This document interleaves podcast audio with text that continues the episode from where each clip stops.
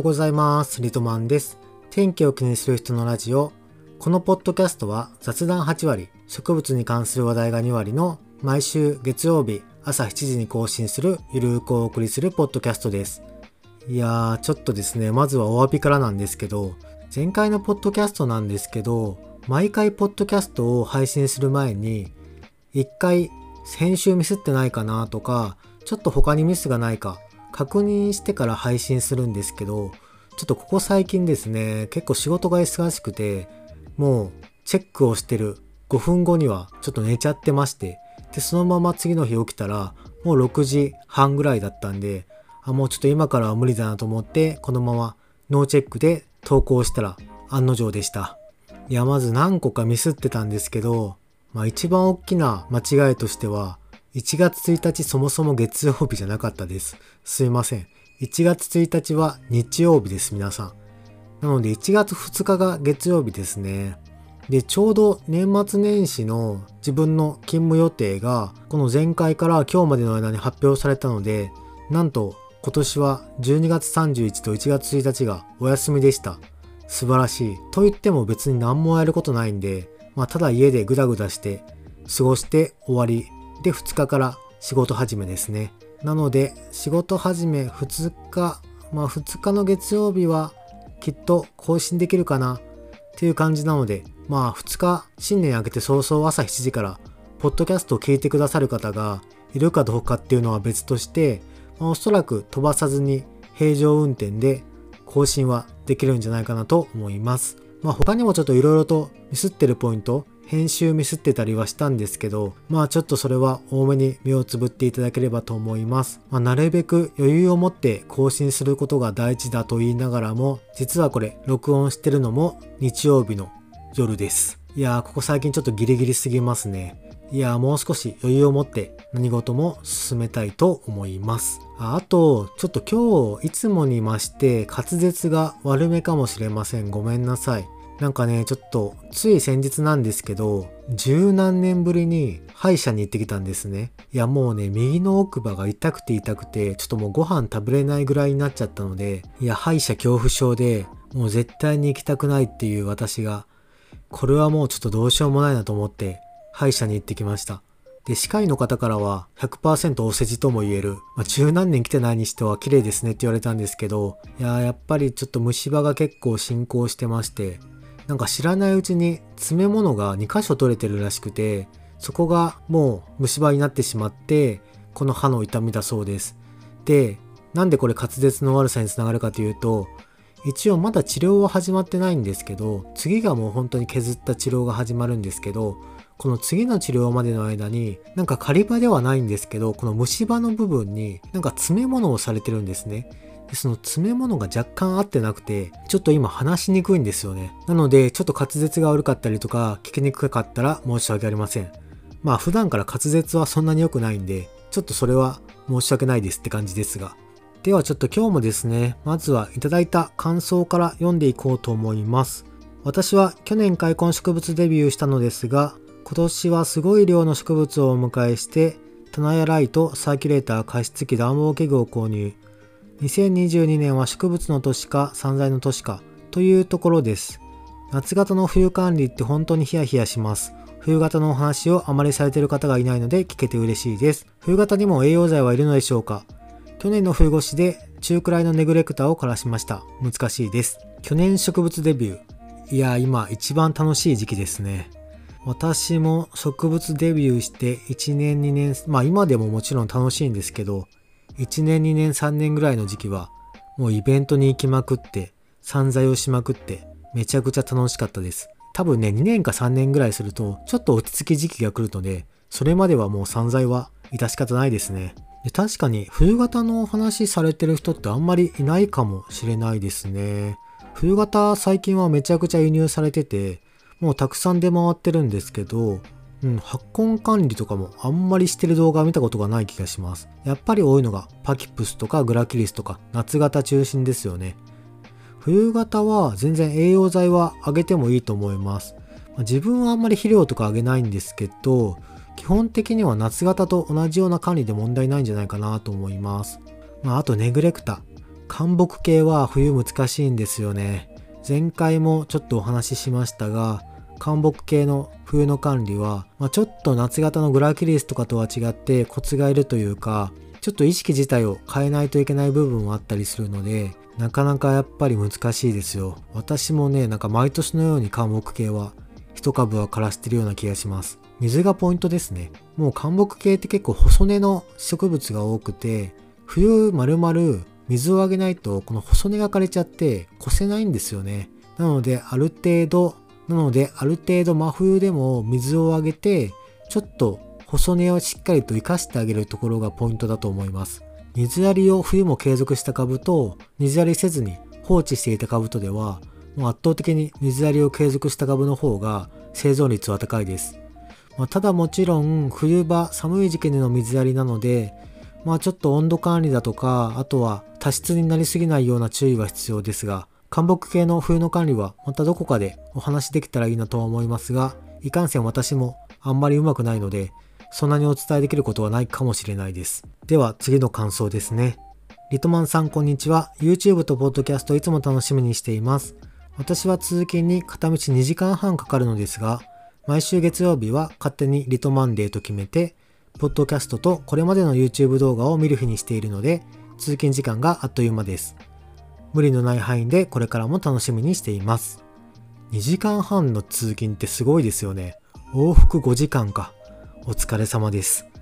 いや、自分も結構1時間ちょっとぐらい、道込んでたら1時間半ぐらいかかっちゃうんですけど、いや、なかなかしんどいですよね。でも自分の場合は車なんで、まだ一人のスペースなんでいいかなとは思いますが、まあ、この方ちょっと車か電車かはわからないんですけど、2時間半電車だったらなかなかしんどいと思います。いや、遠いところからお疲れ様です。リトマンデー嬉しいですね。まあ、結構通勤途中で見ていただいてる方は多いみたいなので、まあ、ポッドキャストもそうですね。通勤中に聞いてますっていう方はいらっしゃるみたいなので、まあできる限り月曜日の朝7時に更新しますので、引き続きよろしくお願いします。YouTube いつも拝見しています。先日、私が好きな配信者さんが誹謗中傷がひどくて配信をやめてしまいとても悲しいです。その方は2000人くらいの登録者数で炎上系でもなかったのに誹謗中傷する人がいるんだとびっくりしました。リトマンさんは1万人を超えているので、時には傷つく声もあるかもしれませんが、私のように応援している人の方が数百倍いや数千倍いるので、これからも頑張ってください。乱文失礼しました。ありがとうございます。いや、悲しいですよね。好きな配信者さんが辞めるのは。まあ、私はこれといって推しの配信者とかはいないので、ちょっとあれなんですけど、やっぱりちょっと誹謗中傷で辞めるとかは悲しいですよね。で、もちろん、まあ1万人もいたら私のことを嫌いな人も当然いるし、まあ結構言われてるんじゃないですかね。まあ、その点私はあんまり気にしないというか、まあ、気にしないというか、まあ、そもそも見てもいないですし、エゴサーチとかも一切しないタイプなので、まあ言われてることすら気づいてないという感じですね。いやなんかわざわざそんな自分の悪口を探して落ち込むのってちょっと時間の無駄かなっていう考え方なので、まあこれだけいろんな人がいると、もちろん全員が全員自分のことを好きなんてありえないですし、まあかといって自分のことが嫌いだっていう人を見つけて、それ何もできないと思ってるので、まあなので自分はそんなにアンチとか誹謗中傷とかは気にせずに生きてるっていう感じですね。まあ結局は自分が楽しくて YouTube をしてるっていうところが一番なので、まあ、もちろん、まあ自分自身ちょっと反省するというか、まあ、もっとこうした方が良かったなとか、そういった意見はちゃんと聞くんですけど、まあ意味もないコメントだとか、まあそういうのはあんまり気にしないようにしてます。もうちょっと自分が嫌だなとか、あこの人何なんだろうと思ったら YouTube とかはすぐにブロックしてますね。あれ、ちなみに YouTube ってブロックできることをあんまり知らない方多いんですけど、YouTube のブロック機能って結構腹黒いなと思っていて、例えば Twitter とかだったら相手にブロックされてるって明確にわかるじゃないですか。ただ YouTube のブロック機能って相手には一切わからないんですよね。なのでブロックされてる相手は例えば私が誰かをブロックするとその相手の方は普通に動画を私の動画を見ることはできますしコメントをすることもできるんですね。ただコメントをしたとしても私に一切通知が来ないというか一切私にはコメントされたことすらわからないです。なので自分は普通にコメントしてるつもりでもそのブロックしてる相手にとっては一切なかったことになってるっていうのが、まあ、結構 YouTube のブロック機能はなんていうか意地悪だなと思いますね。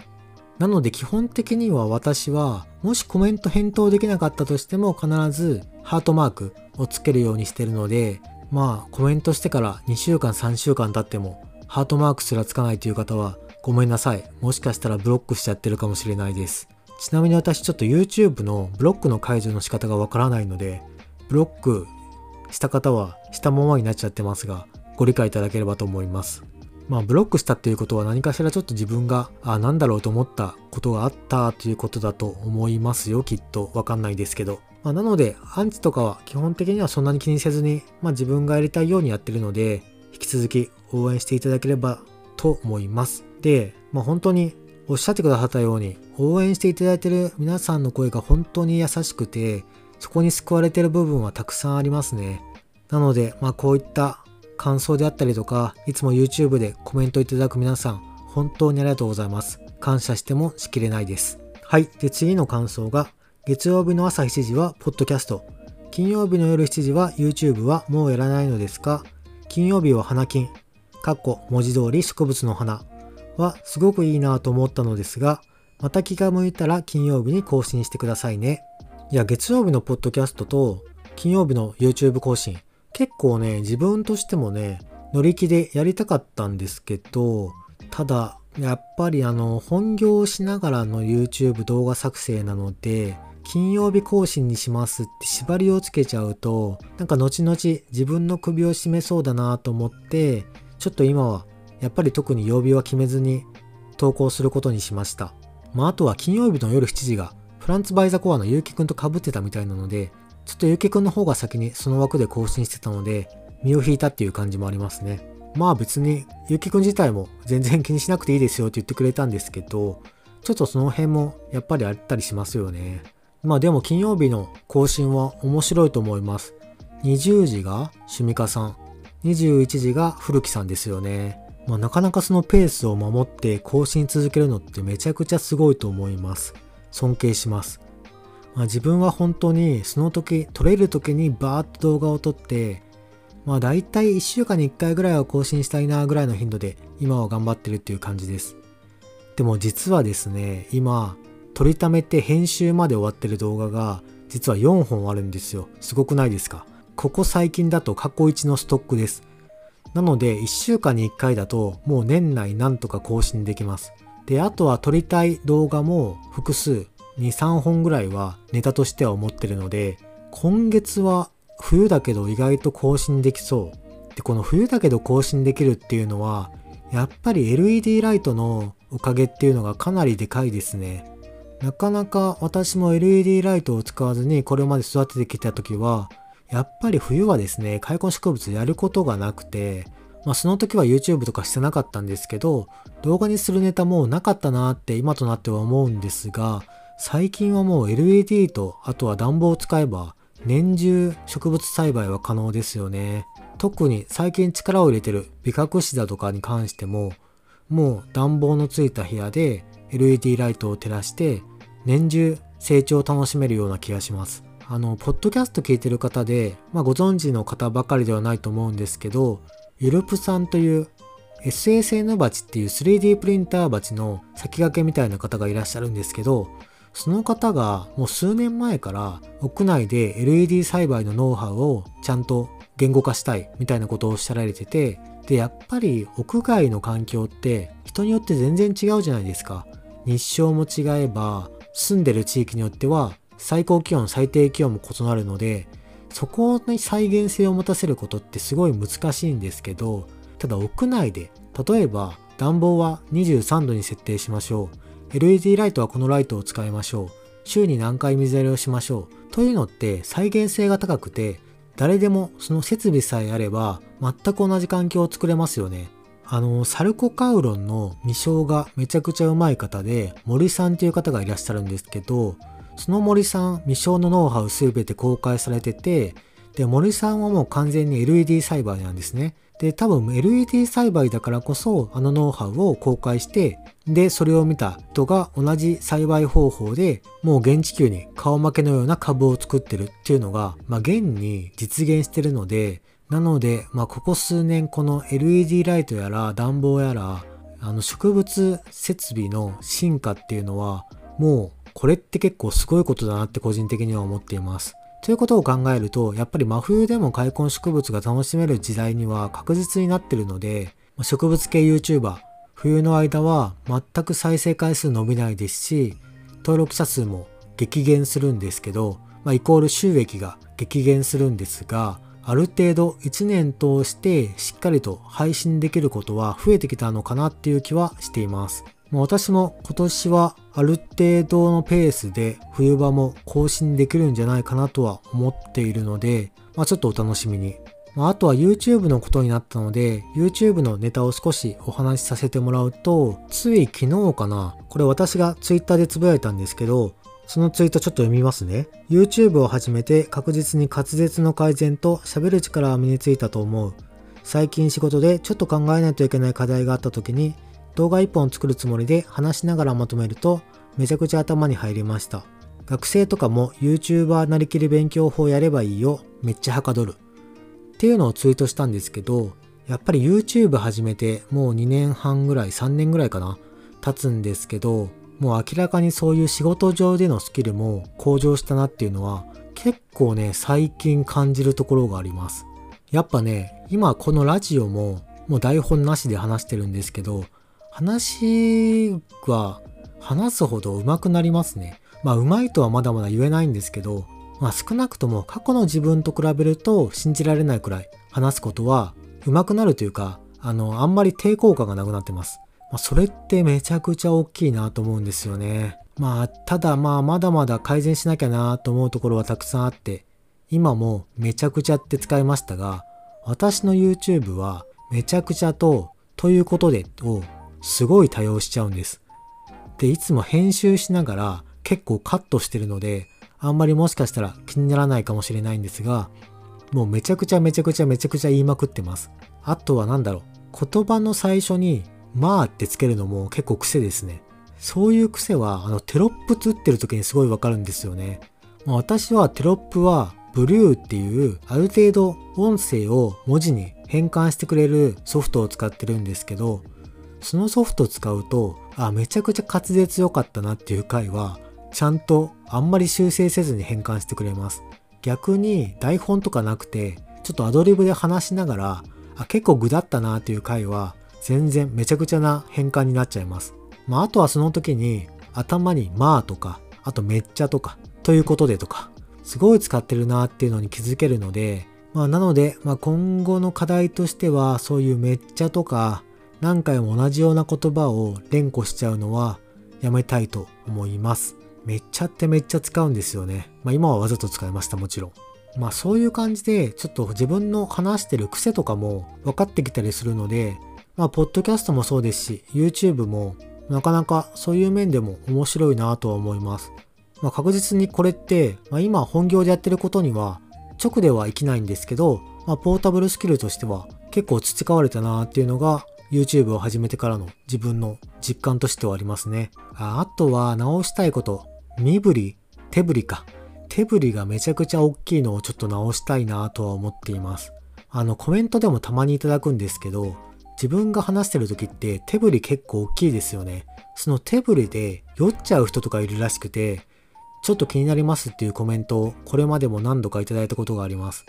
やっぱりなんかね、自分の中で顔出ししてないんで、表情で話すことができない分、どうしても手振りが加わっちゃうんですよね。でもきっとなんか鬱陶しいだろうなっていうのは、なんとなく自分でも感じたりします。あとは、もみ手か。もみ手っていうんですかね。手を、まあ、揉み合わせるみたいな仕草もかなり癖で、この手振りともみ手は、あの、YouTube 始めてから悪い方の影響として、普段もめちゃくちゃ出ちゃうので、ちょっと気をつけなきゃいけないなと思っています。本業では1回だけそれを上司の方に言われたことありましたね。プレゼン中にめちゃくちゃ手を動かすよね。そっちが気になって内容あんまり頭に入んなかったよと言われたことがあります。なのでちょっとそういうのは気をつけなきゃなとは思ってるんですが、まあ顔を出してない分そのあたり、まあどういうジェスチャーでちゃんと伝えていくかっていうのはもっと考えていく必要がありますね。まあ、ちなみに私の YouTube は台本をこれまでは書いてたんですけど、もうここ半年ぐらいはほぼ台本はなしで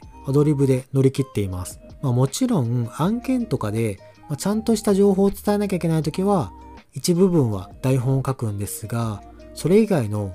どっか行ってきましたとか、あとは栽培方法についてとかはほぼ台本なしでアドリブで話しています。まあ、その代わりめちゃくちゃ時間かかってます、やっぱり。もう何度も言い直したりとか、あ、この表現ちょっとおかしいから別の表現で言い換えようとか、もうそれこそ撮影しながらなので、もう一発撮りとかには程遠い感じですね。もう絶対お見せできないです。ちなみに古木さんはいつも声当てたりされてるんですけど、あれなんか一発撮りらしいですね。今は懐かしい、正おじさんが言ってました。あのちょっとね、あの古木さんのナレーション技術はちょっと勉強したいところがありますよね。ちなみに自分が台本か台本じゃないかを判断するときは、さっき言ったようなめっちゃとか、ということでとか、あと頭にまあがついたりとか、っていうのが多いとアドリブです。台本の時はもちろんそういうのはないので、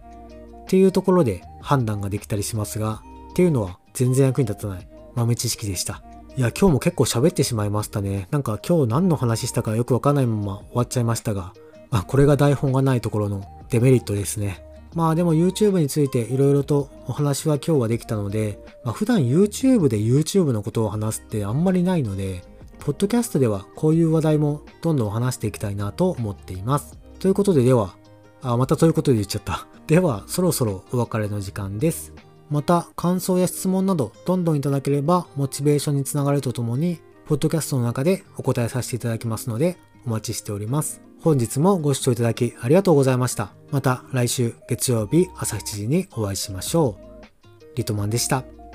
バイバイ。